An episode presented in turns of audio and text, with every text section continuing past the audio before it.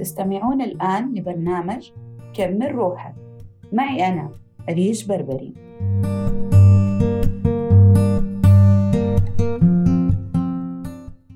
أهلا بكم. هدفي في هذا البرنامج أن تعيدون إلى داخل أرواحكم، أن تشبهون أنفسكم. هل أنت تشبه روحك؟ هل ما تفكر فيه هو الذي تنجزه؟ هل واقعك يعكس ما بداخلك؟ المنزل، السيارة، المكتب، العمل. وإذا كان لا، فما السبب؟ هل فكرت؟ دعني أفكر معك. عندما تكون الحياة تشبهنا يسهل علينا التعامل معها، وعندما نشبه واقعنا يسهل على الناس معرفتنا.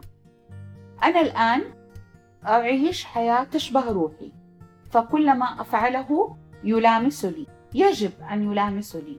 لا أفعل ما أفعله من أجل المال أو من أجل العمل أو من أجل، لا، يجب أن يلامسني، يجب أن يلامس روحي، يلامس فكري. فكر كيف تجعل من حياتك تشبهك.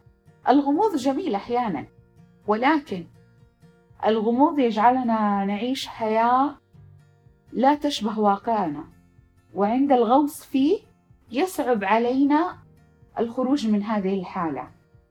أحيانا حتى الابتسامة وأنا لم أتقصدها أشعر بالتصنع، فهي لا تلامسني. حاول قدر الاستطاعة أن تجعل من المكان الذي أنت فيه، الذي تقضي فيه معظم وقتك، يشبهك. مثلا المكتب، أنت كيف حاب تكون مكتبك؟ هل النباتات تعبر عنك؟ املأه بالنباتات. هل الشموع تعبر عنك؟ املئيه بالشموع.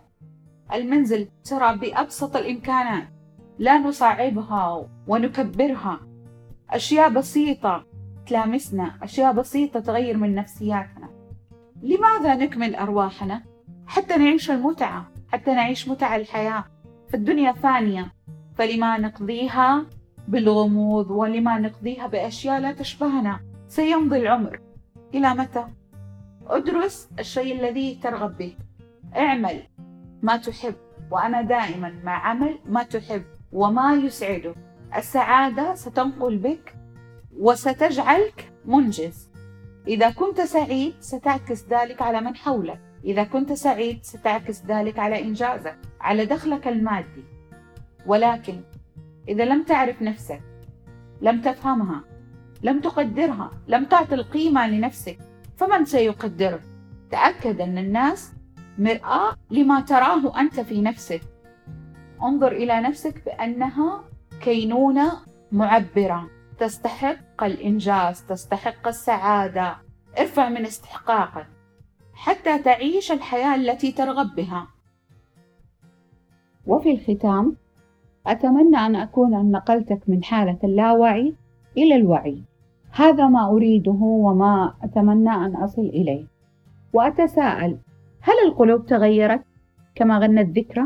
هذا ما سنعرفه في الحلقة القادمة مع برنامج كمل روحك.